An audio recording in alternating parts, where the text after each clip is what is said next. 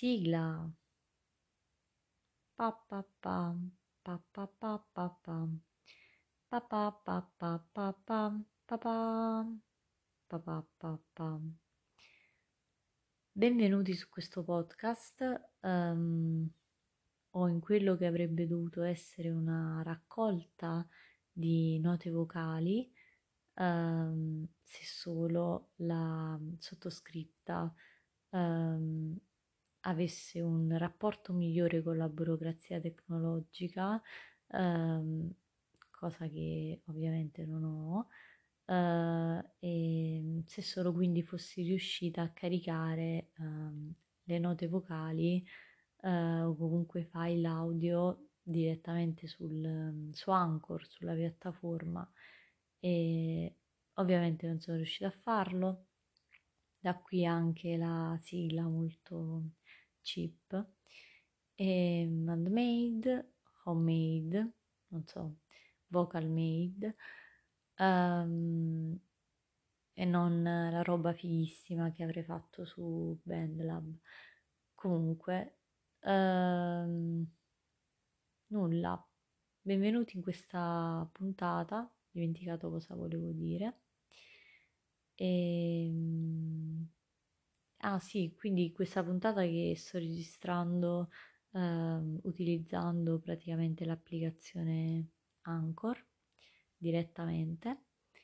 non so neanche unire i segmenti tra loro, quindi credo che farò giusto qualche pausa per capire le mie frasi, dove vadano a finire. È una cosa di cui sono spesso e volentieri non consapevole. Quindi di nuovo, benvenuti su questo podcast che credo si chiami Millemila Cose, o almeno nel momento in cui lo sto registrando si chiama Millemila Cose. E prima aveva un nome diverso, ma diciamo che è un po' come le scale di Harry Potter. Al nome di questo podcast piace cambiare. Badumts. Fingiamo di ridere, risate in sottofondo, sempre perché non posso metterle, però risate alla Friends, insomma, per capirci, sitcom americanata. Dunque, non ho nulla di particolare, di particolarmente rilevante da dire, se non che oggi ho visto una serie su Amazon Prime che si chiama As You See It. Notare la mia pronuncia molto madrelingua, e che mi ha lasciato un po' perplessa. È una serie che parla di autismo e dal titolo, già il titolo mi aveva lasciato un po' perplessa, perché comunque pensavo che quel "we" si riferisse insomma a come la comunità neurodivergente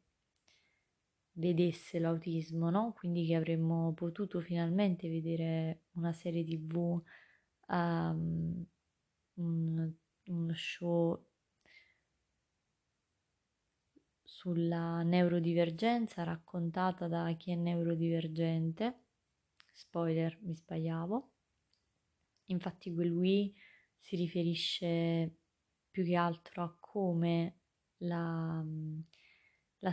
società e fondamentalmente le persone che circondano i protagonisti della serie, che poi sono, diciamo, tre ragazzi autistici,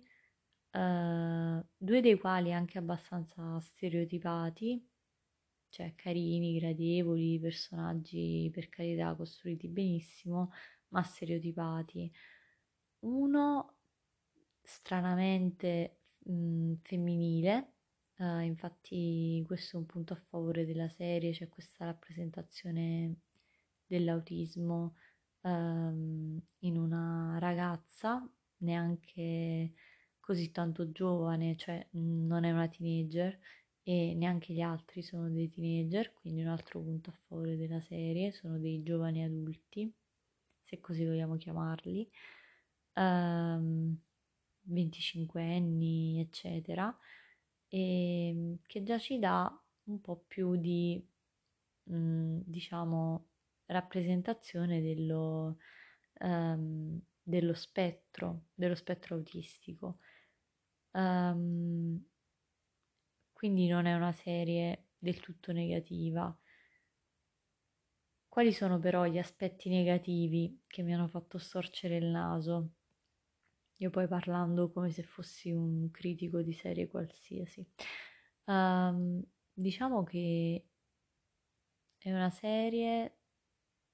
che nonostante sia molto emotiva,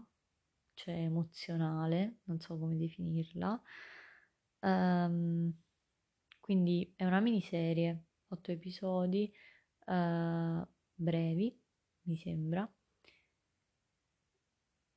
Riesce quindi a coinvolgere bene lo spettatore e non è la solita, che ne so, Atypical, come si pronunci, o The Good Doctor. Sembra quindi all'inizio una serie che ti fa immedesimare nelle problematiche che le persone autistiche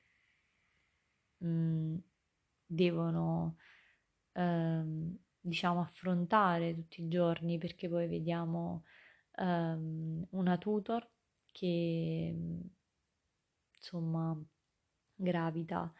intorno a questi coinquilini e che ne organizza, diciamo, la vita, o comunque monitora i loro progressi. Poi vediamo familiari, insomma vediamo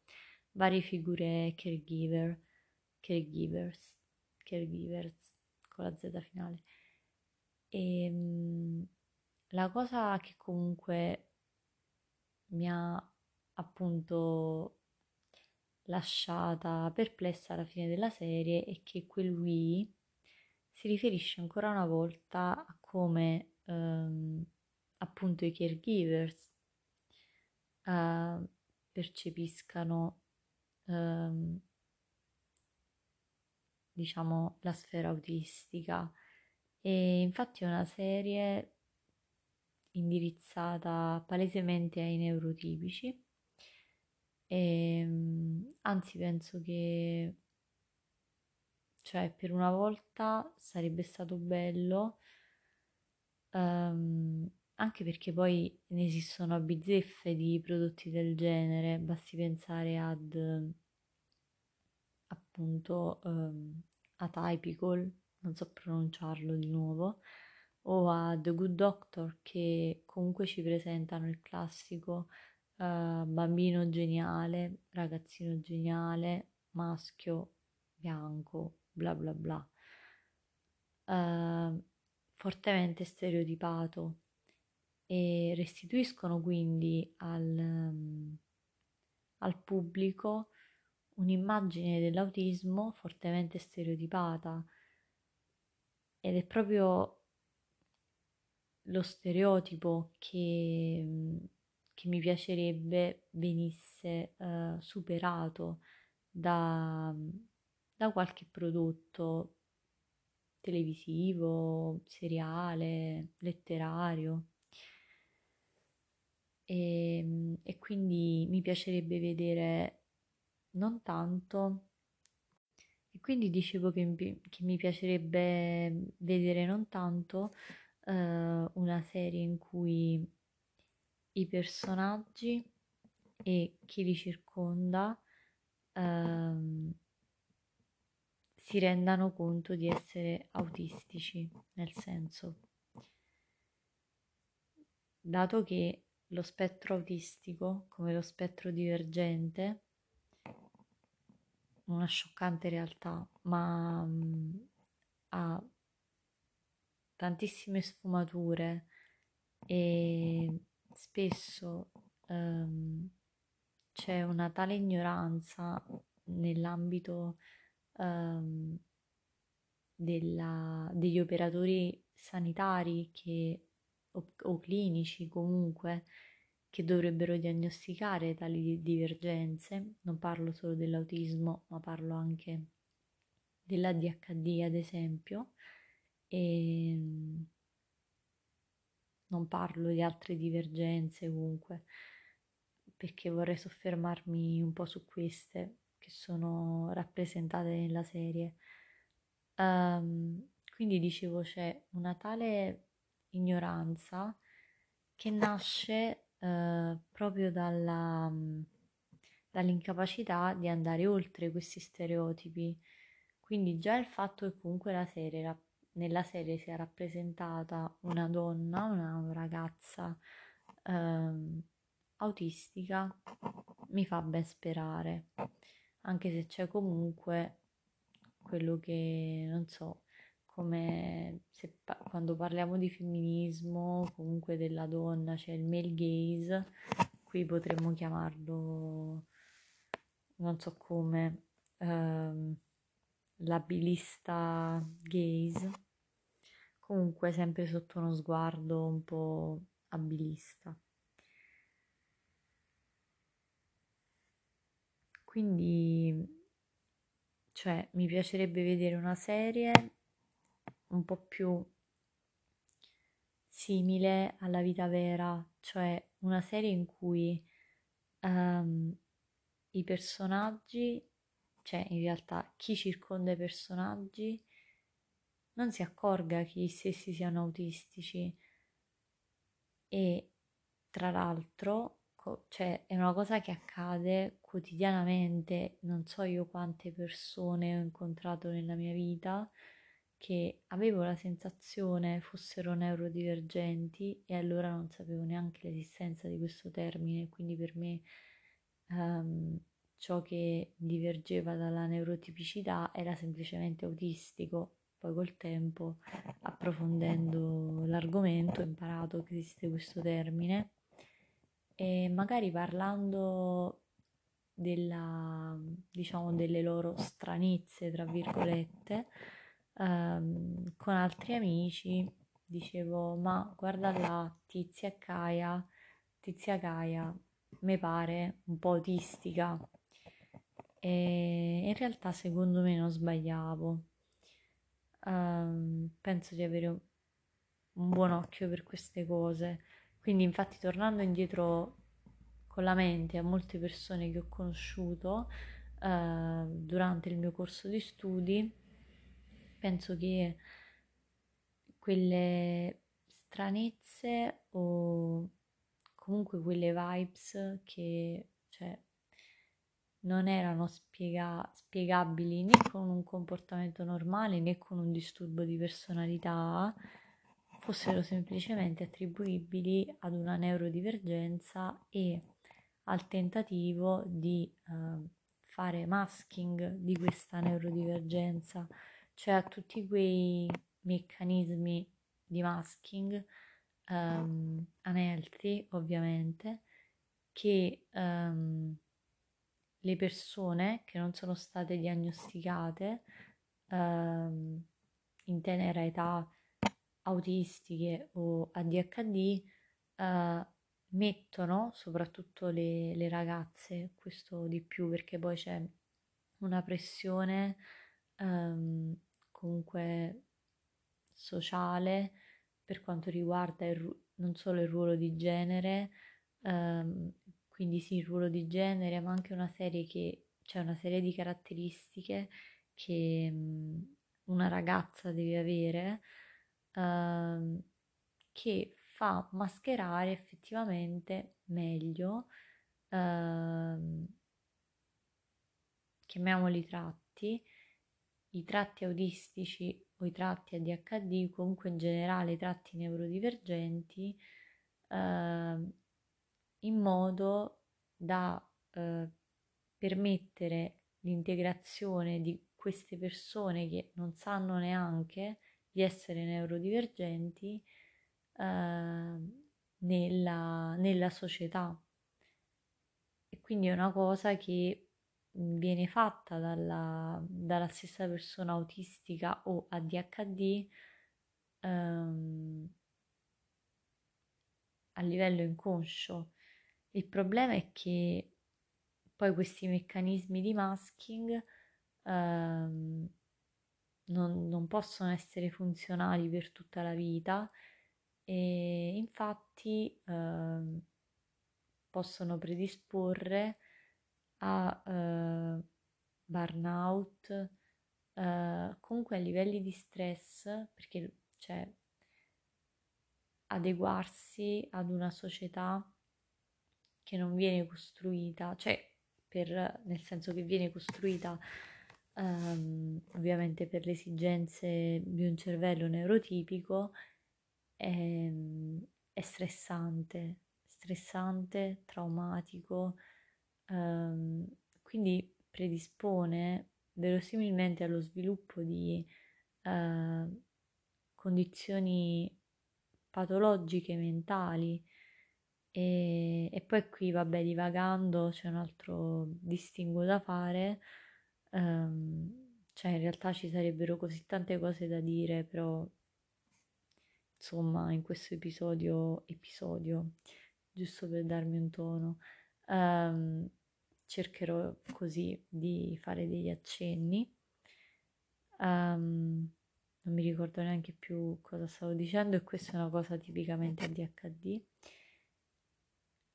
Quindi c'è da fare praticamente un distinguo,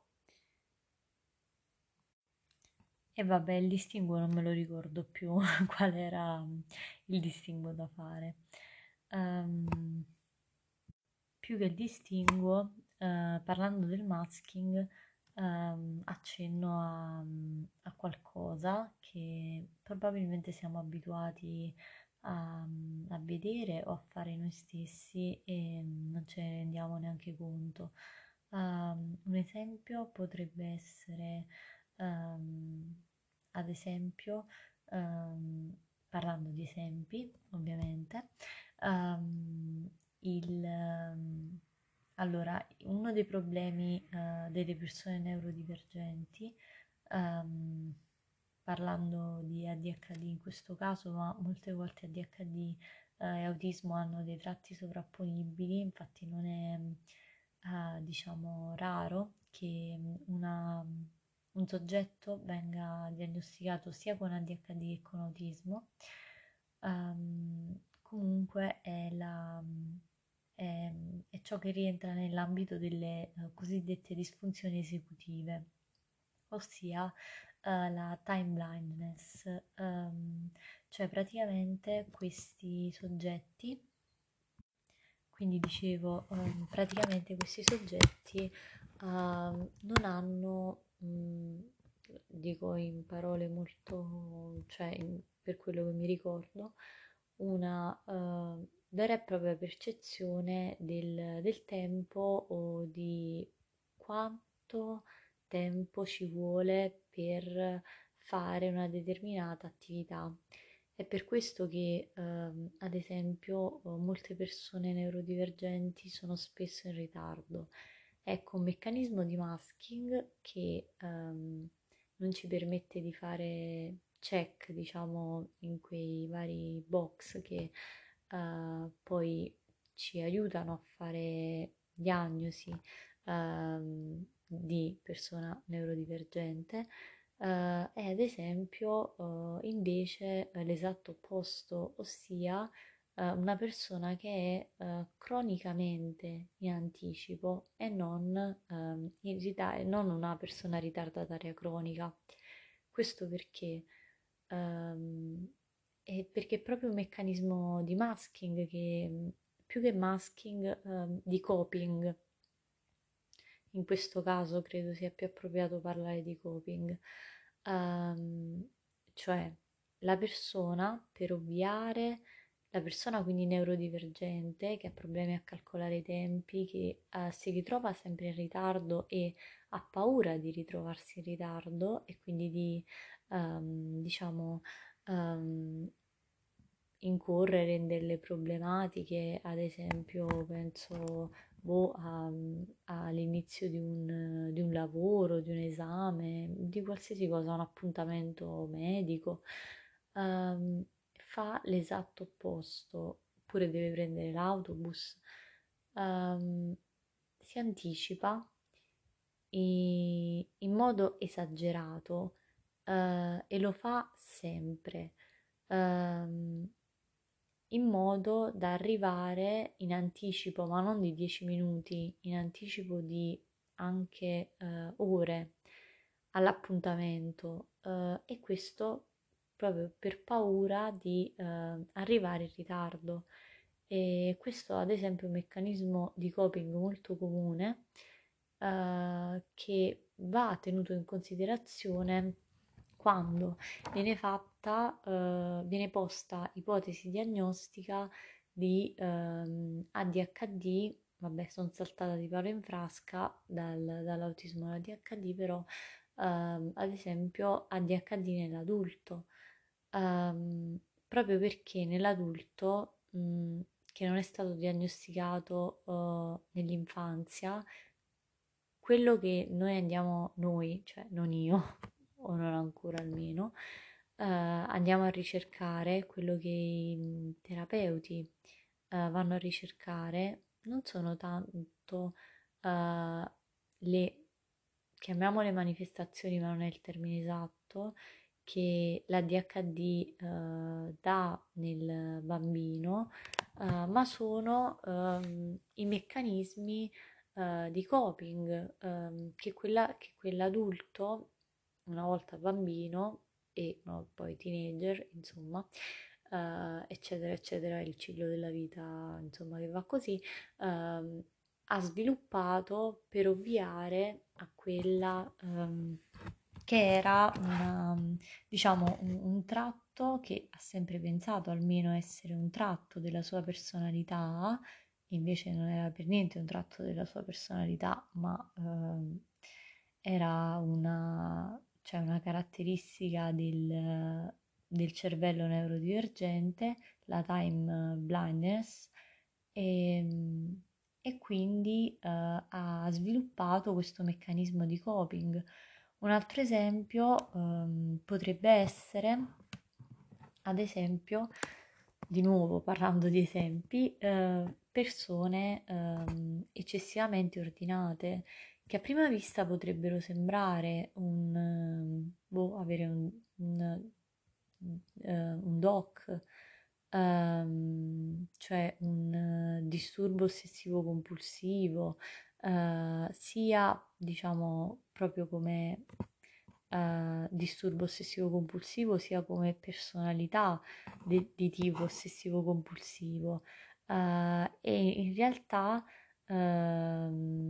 incappano in quella che è poi la misdiagnosi, perché essere eccessivamente ordinati, non dico ovviamente, cioè con questo non sto dicendo che tutte le persone che sono in ritardo cronico o che sono in anticipo cronico o che sono eccessivamente disordinate, disorganizzate o che sono ordinate in modo maniacale, anche se con la psichiatria e la psicologia e la neuropsichiatria, insomma, tutte queste cose mentali bisogna stare attenti ad utilizzare il termine maniacale, perché non sempre ha il significato, insomma, che gli attribuiamo cioè quando parliamo normalmente, insomma, nel nostro vocabolario, e che appartiene al nostro vocabolario. E di nuovo sto divagando, partendo per la tangente, un'altra cosa caratteristica di ADHD, e mi sono dimenticata completamente il punto. Ah sì, ecco, che non è che uno o due tratti ovviamente fanno la neurodivergenza, però comunque la sommatoria di più tratti è una spia che deve mettere il professionista sanitario in allarme, almeno per sottoporre quel soggetto ad una valutazione per l'ADHD.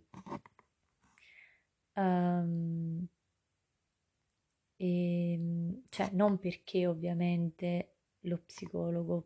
psicoterapeuta debba essere specializzato nella diagnosi di ADHD, non lo sono neanche alcuni psichiatri, cioè figuriamoci gli psicologi, cioè i terapeuti, che non è insomma di loro competenza, ma comunque devono essere in grado oggi di riconoscere quelli che sono segni comuni a specifici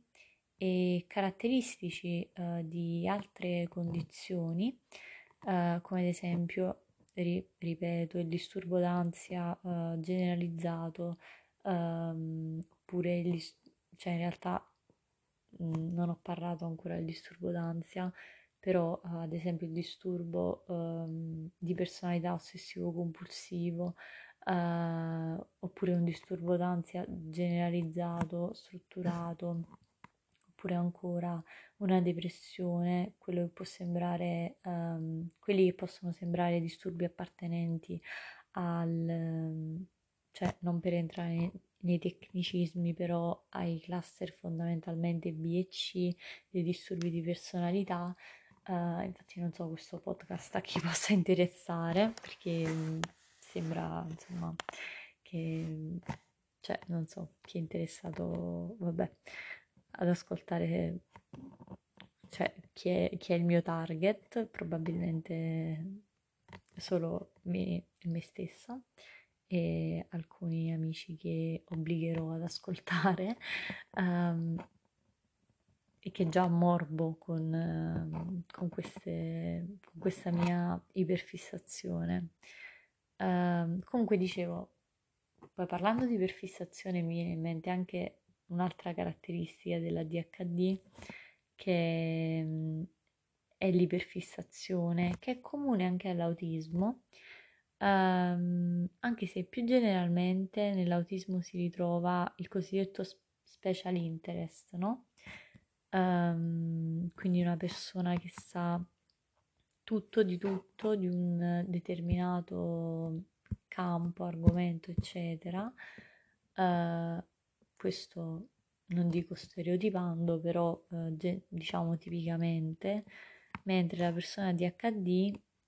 tende ad avere, diciamo, iperfissazioni, cioè tantissimi hobby che inizia e poi abbandona. Questo perché nell'ADHD fondamentalmente c'è una mancanza o comunque un'alterazione del sistema dopaminergico. Comunque sto divagando di nuovo. Quello che volevo dire era che perché è importante che i clinici abbiano gli strumenti cognitivi necessari per porre diagnosi differenziale tra una depressione, un disturbo d'ansia, un disturbo bipolare, che poi sono condizioni che possono anche coesistere con l'ADHD, nonché l'ADHD non diagnosticato ne favorisce, o comunque una neurodivergenza, parliamo di neurodivergenze più in generale, non diagnosticate, ne favoriscono e ne esacerbano all'insorgenza, ne aggravano l'insorgenza e l'anticipano anche. Perché? Perché una misdiagnosi porta ad una terapia errata, e una terapia errata porta quindi ad un fallimento terapeutico che come persona neurodivergente, diciamo che le frustrazioni non sono proprio la cosa più, insomma, facile da affrontare, e cioè già è difficile per una persona qualsiasi essere patologizzata, quindi inquadrata, come avente un disturbo, eccetera. Poi immagina tu, ascoltatore di questo podcast, che non sono io, che me lo riascolto da sola, essere trattata per una patologia che ti hanno convinto e sei convinta di avere e ritrovarti di fronte ad un insuccesso terapeutico. E quindi per questo motivo che vale la pena spendere più tempo in una diagnosi accurata che diciamo in una diagnosi frettolosa, e quindi vale la pena vagliare tutte le opzioni. Infatti si stima che circa, parlando poi dell'ADHD nello specifico, che circa diciamo una persona su 5, che è tanta, ovviamente parlo di dati aggregati, no? Per genere, età, eccetera. Comunque una persona su 5 di quelle che si rivolgono a psicologi, psicoterapeuti, psichiatri per disagi esistenziali, eccetera, comunque varie problematiche, viene misdiagnosticata ed è in effetti un ADHD non riconosciuto, e questo cosa c'entra con le serie TV? Lo dico tra poco. Però è una problematica per quanto riguarda l'ADHD anche a livello diciamo sociale, tra virgolette, perché è stato visto che diciamo che è un dato di fatto, ci sono ricerche che associano lo sviluppo di dipendenze, cioè una, diciamo, maggiore suscettibilità allo sviluppo e al mantenimento di dipendenze, all'ADHD. E ci sono altri studi che associano addirittura condotte, non so se chiamarle criminose, criminali, comunque la criminalità, ad un ADHD non trattato, anche perché può essere associato ad un disturbo antisociale di personalità, e recuperarlo comunque in età adulta diventa molto più difficile che iniziare un trattamento in età infantile, che poi ovviamente deve essere un trattamento sinergico, laddove è possibile utilizzare farmaci, ovviamente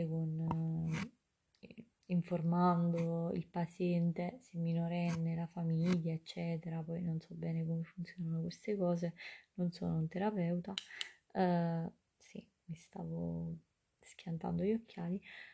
Comunque, dicevo, un trattamento sinergico sia dal punto di vista farmacologico, che può anche non essere intrapreso, anche se un trattamento farmacologico nei casi da moderato a grave aumenta le probabilità di successo anche di un trattamento, penso sia il mio stomaco, e non altro, un trattamento del tipo psicoterapeutico. È stato visto ad esempio la terapia cognitivo-comportamentale, ma più di tutti quello che viene chiamato coaching. E un'altra cosa di cui non mi viene il termine, però fondamentalmente è questo, e possono farlo anche gli stessi psichiatri, ed è anche preoccupante che non dico gli psicoterapeuti, ma anche i psichiatri non conoscano questa realtà dell'ADHD nell'adulto e non la riconoscano. Sì, credo che rumori intestinali stiano, oppure gastrici, non so. Stiamo disturbando il podcast. Comunque, cose molto naturali, fisiologiche. Se bevi solo una tazza di latte per cena. E quindi dicevo, cioè è allarmante che nel 2022 cioè non ci sia ancora una sensibilità nei confronti della ADHD, dell'autismo e delle neurodivergenze. Ovviamente parlo di sensibilità nei confronti soprattutto di quei soggetti, li chiamo soggetti proprio con linguaggio scientifico, sì, quei soggetti che non sembrano ADHD, non sembrano autistici.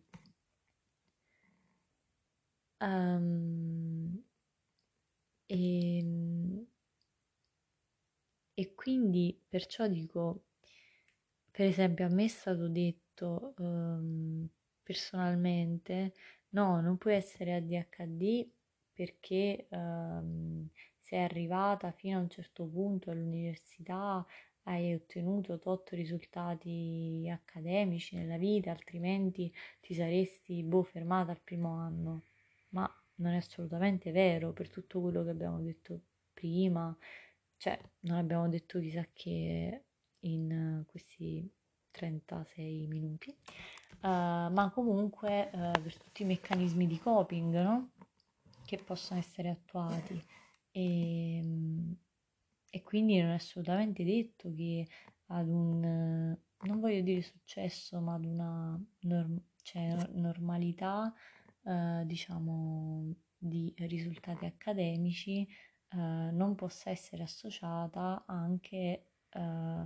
diciamo la presenza di una sottostante insomma di neurodivergenza, proprio perché, e ritorniamo alle serie TV e agli stereotipi,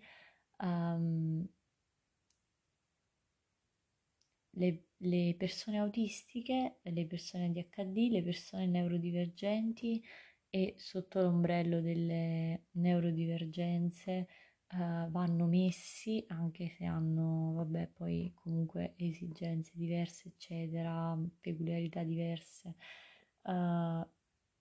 disturbi di personalità, DSA, oppure ad esempio schizofrenia, o ancora disturbi bipolari, depressione, eccetera.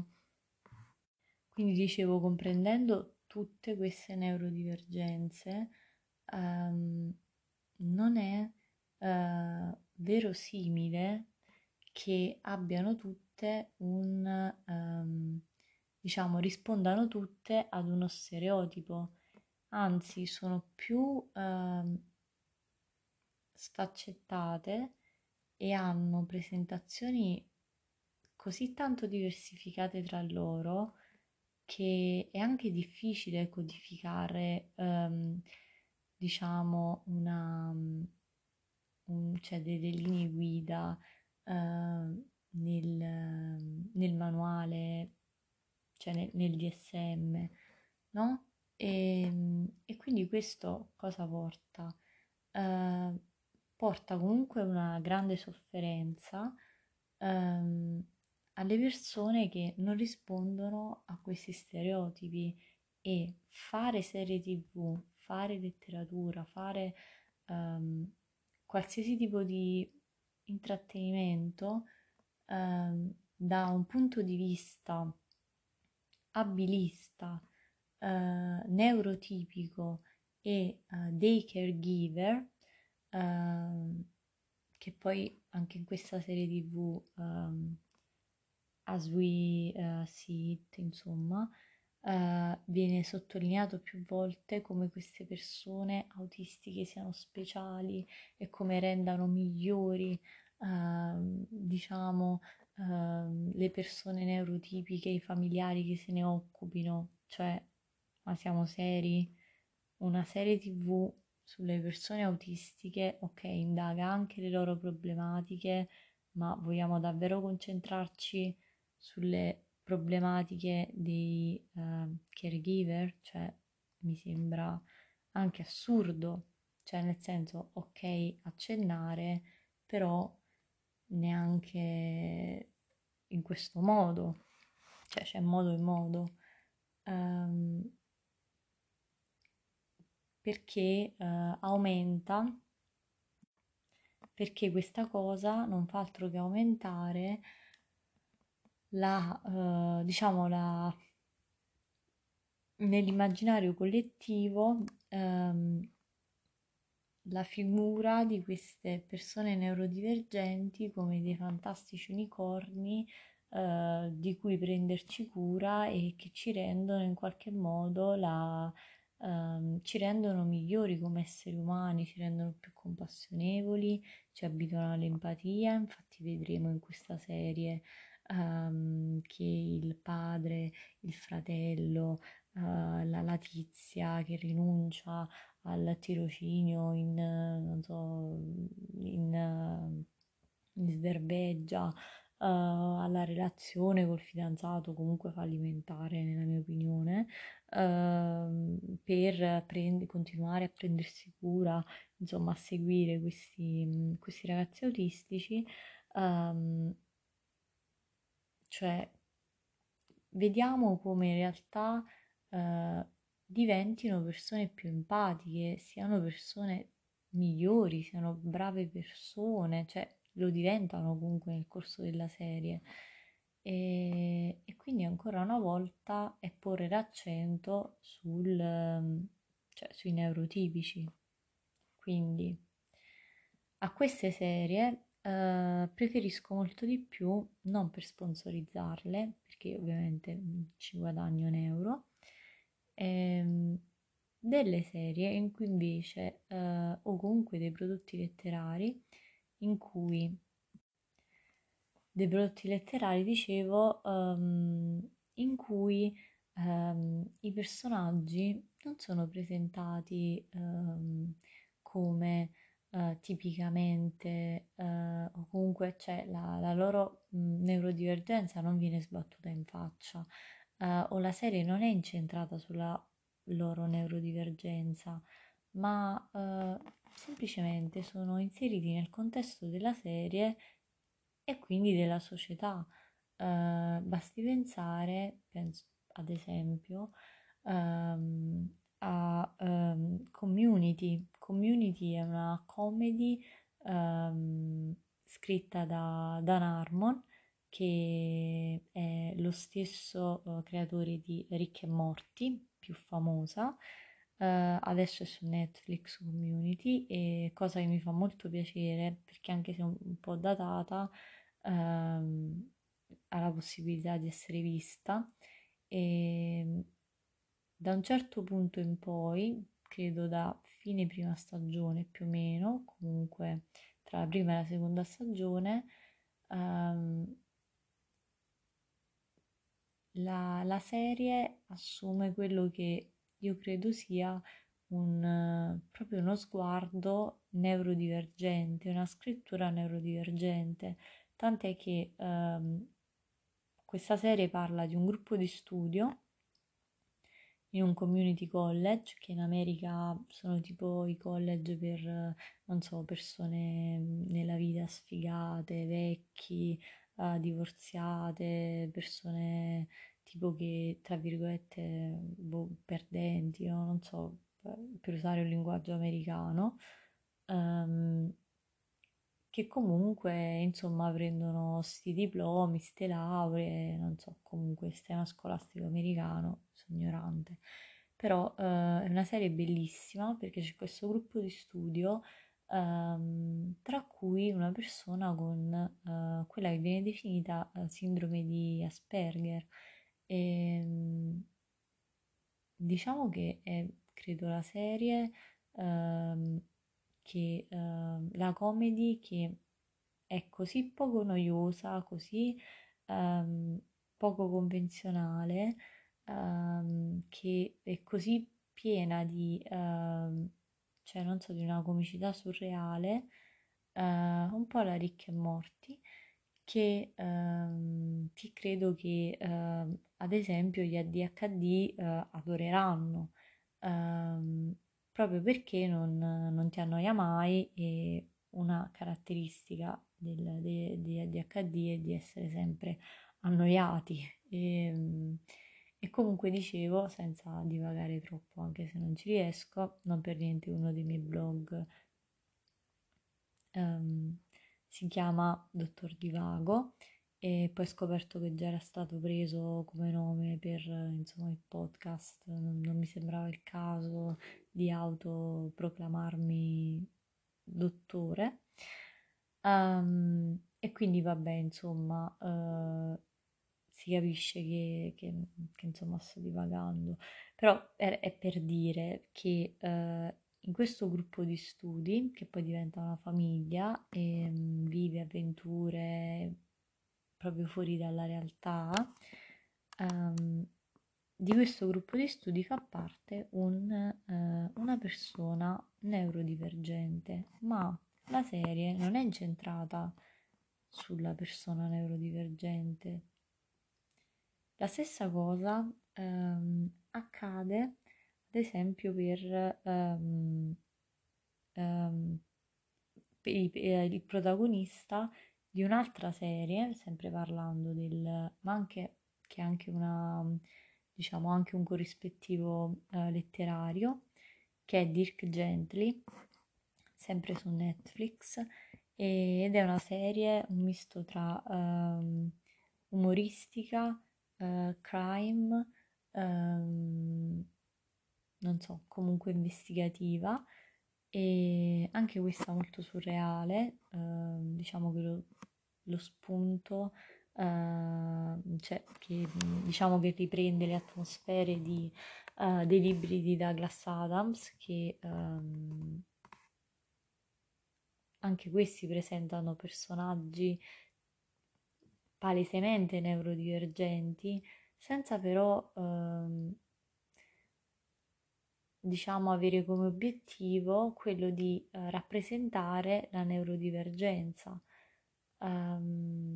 Infatti Dirk Gently è palesemente, secondo me, nella mia opinione, ADHD, e anche la Guida Galattica per Autostoppisti, che è un libro, che è una saga, anzi,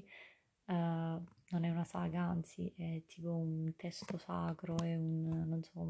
è tipo la Bibbia, è fantascienza umoristica, ma è praticamente un trattato filosofico. Che stavo dicendo? Sì, che credo che sia un libro che possano amare molto le persone neurodivergenti. Comunque questo podcast sta diventando lunghissimo, e ovviamente ho perso il filo il filologico, semmai ho avuto un filologico, insomma, in questo podcast o in generale nella mia vita. Comunque il principio è questo: lasciamo che più serie sulla neurodivergenza vengano innanzitutto scritte da persone neurodivergenti, come ho scoperto anche di essere lo stesso Dan Harmon durante la scrittura della serie, durante la scrittura di Community, l'ho scoperto scrivendo il personaggio di Abed, per esempio. E quindi lasciamo che le persone autistiche, le persone bipolari, le persone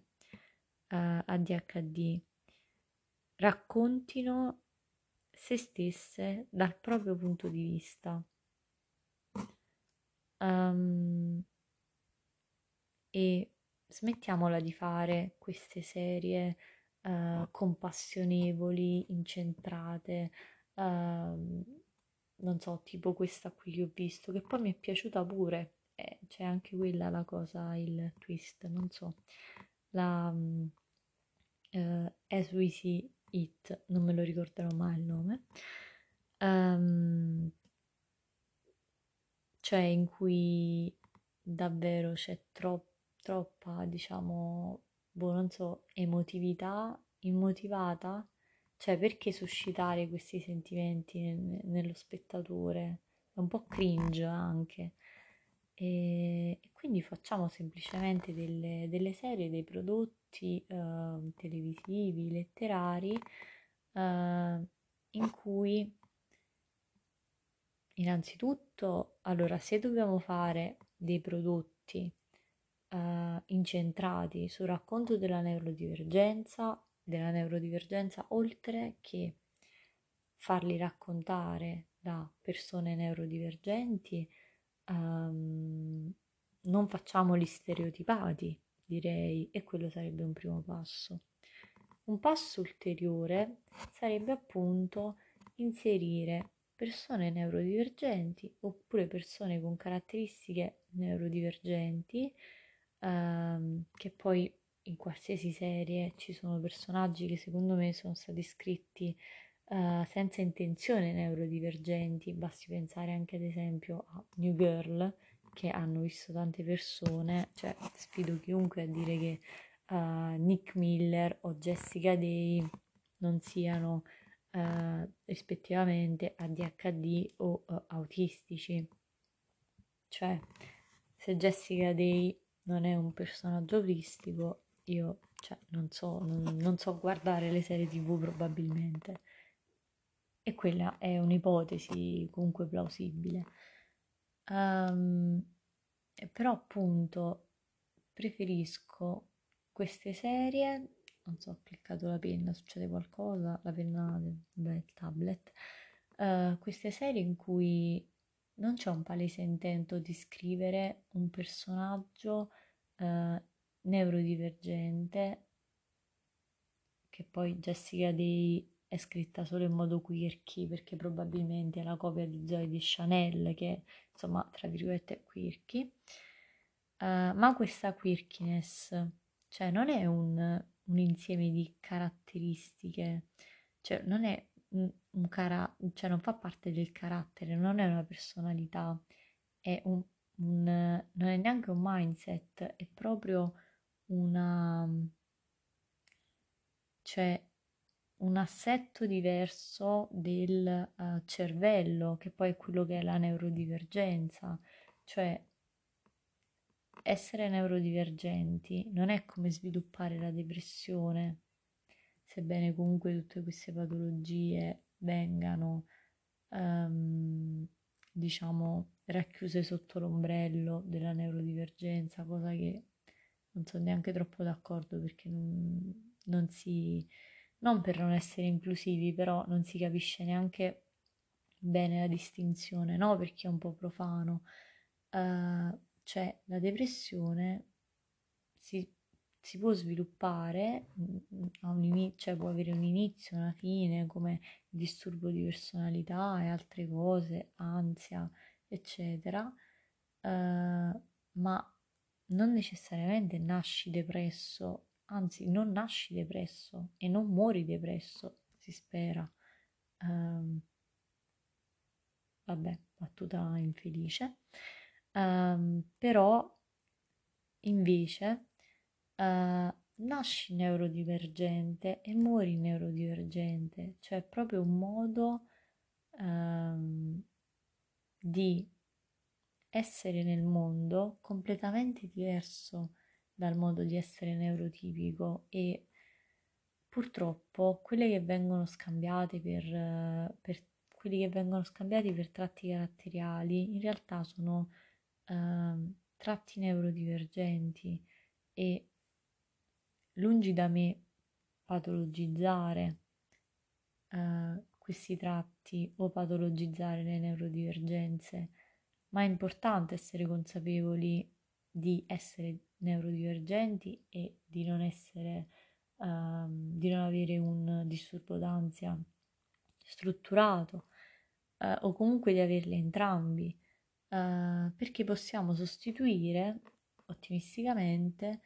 con l'aiuto di terapie appropriate di qualsiasi tipo,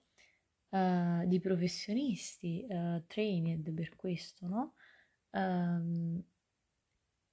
Quei meccanismi, non so perché sta diventando rosso, forse perché non si può registrare più di un'ora, comunque andiamo a sostituire quei meccanismi andiamo quindi a sostituire quei meccanismi non salutari di coping e di masking con meccanismi salutari che ci aiutino a, insomma, vivere al meglio e sfruttare al meglio le nostre potenzialità, nonché riducano diciamo il rischio di insorgenza di patologie correlate come la depressione, eccetera. Ok, lo schermo sta diventando rosso, tipo conto alla rovescia, quindi per oggi finisce qui. E direi che non so neanche se era questo quello che volevo dire. Come sempre per usare Douglas Adams inizio una frase e non so dove va a finire, inizio un podcast non so dove va a finire, inizio una cosa non so se va a finire, inizio una cosa non so se la inizio una cosa non so se la continuo. Comunque mi faceva piacere parlare appunto di questa serie di cui poi non ho detto nulla e non so, magari date un occhio, tanto 8 episodi, cioè insomma rispetto ad altri binge watching non è nulla. E anche se avete visto serie come The Good Doctor o Atypical o siete neurodivergenti o sospettate di esserlo, anche se non è che l'ho spiegato benissimo, insomma se volete commentate nella pagina associata a questo fantastico podcast, fantastico ovviamente in modo ironico. E quindi niente, probabilmente ci risentiremo oppure no, non lo so, non sapevo neanche di registrare quest'ora di episodio che non so neanche se verrà caricata, insomma. Quindi alla prossima, sigla di chiusura.